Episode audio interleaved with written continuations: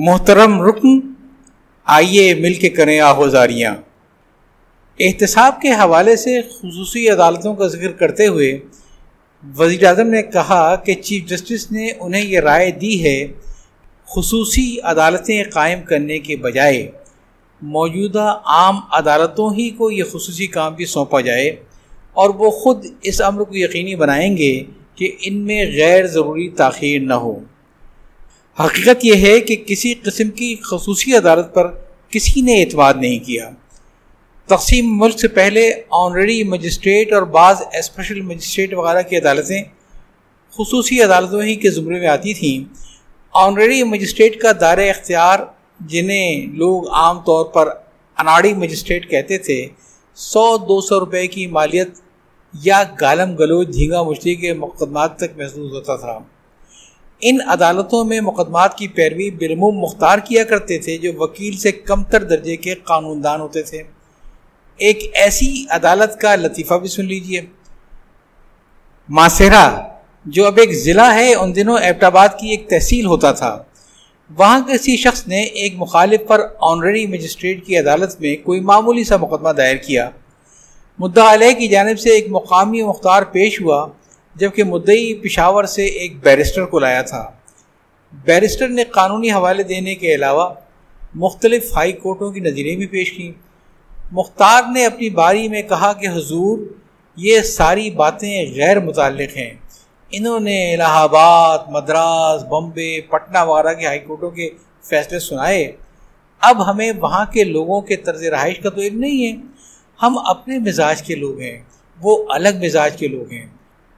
آپ تو بیرسٹر صاحب سے کہیے کہ ماسیرا یا ایپٹ آباد کی کوئی نظیر ہے تو پیش کریں۔ بیرسٹر صاحب نے کہا کہ جناب ماسیرا اور ایپٹ آباد میں تو کوئی ہائی کورٹ نہیں ہے۔ وہاں کی عدالتوں کے فیصلے کیسے چھپ سکتے ہیں؟ آنریڈی مجسٹریٹ نے غصے سے کہا، ہمارے فیصلے کیوں نہیں چھپ سکتے؟ کیا ہم لوگ جاہل ہیں؟ جاؤ تمہارا مقدمہ خارج۔ اسی قسم کے ایک اسپیشل مجسٹریٹ کا واقعہ مرحوم جسٹس کیانی نے اپنی ایک تقریر میں سنایا تھا بحثیت مجسٹریٹ ان کا اختیار دو ماہ قید کی سزا تک محدود تھا۔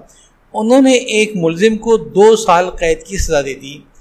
فیصلے کے خلاف اپیل ہوئی۔ انگریز جج نے ان سے کہا، نواب صاحب، آپ نے دو سال کی سزا کیسے دے دی؟ آپ کو تو اختیار نہیں ہے۔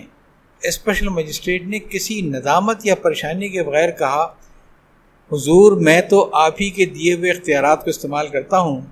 ان میں کبھی کبھار کچھ کمی بیشی سے کیا فرق پڑتا ہے؟ بقول کیانی صاحب مرحوم، یہ جواب بادشاہ خوش آمد یعنی بادشاہ کو پسند آیا۔ اس نے لکھ کر یہ معاملہ نپٹا دیا کہ میں نے مجسٹریٹ سے بات کی ہے۔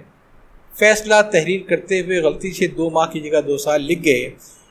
یوں تو ہماری عام عدالتوں کا ماحول بھی ہر قسم کی آلودگی کا شکار نظر آتا ہے۔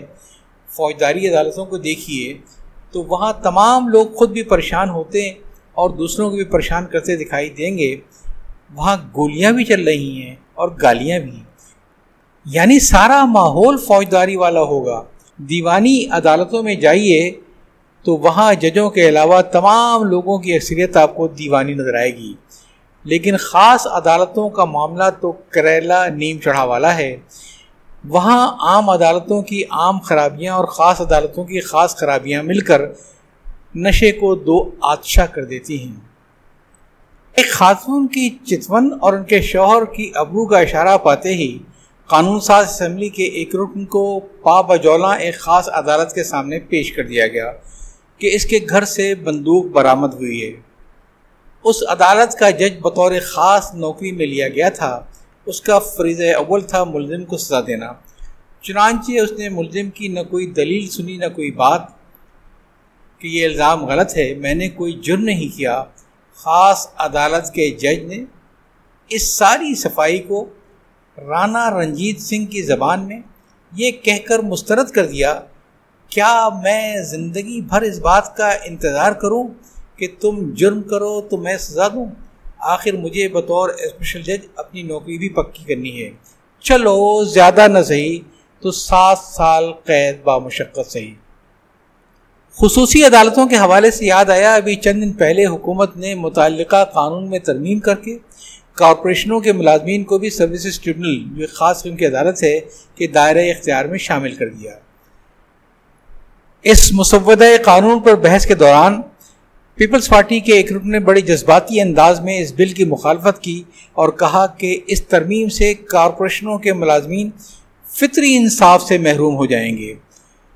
اس حقیقت سے انکار نہیں کیا سکتا کہ سرکاری ملازمین بھی، جن کے لیے آج سے تقریباً پچیس سال پہلے یہ ٹربونل قائم ہوا تھا، کبھی اس سے مطمئن نہیں رہے۔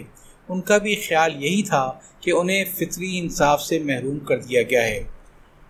سو سال کی برطانوی حکومت کے پورے عرصے میں اور پاکستان بننے کے بعد بھی پچیس سال تک سرکاری ملازمین دادرسی کے لیے عام عدالتوں اور ہائی کورٹوں کے دروازے کھٹکھٹاتے تھے، جسے سروسز ٹریبونل قائم کر کے ختم کر دیا گیا۔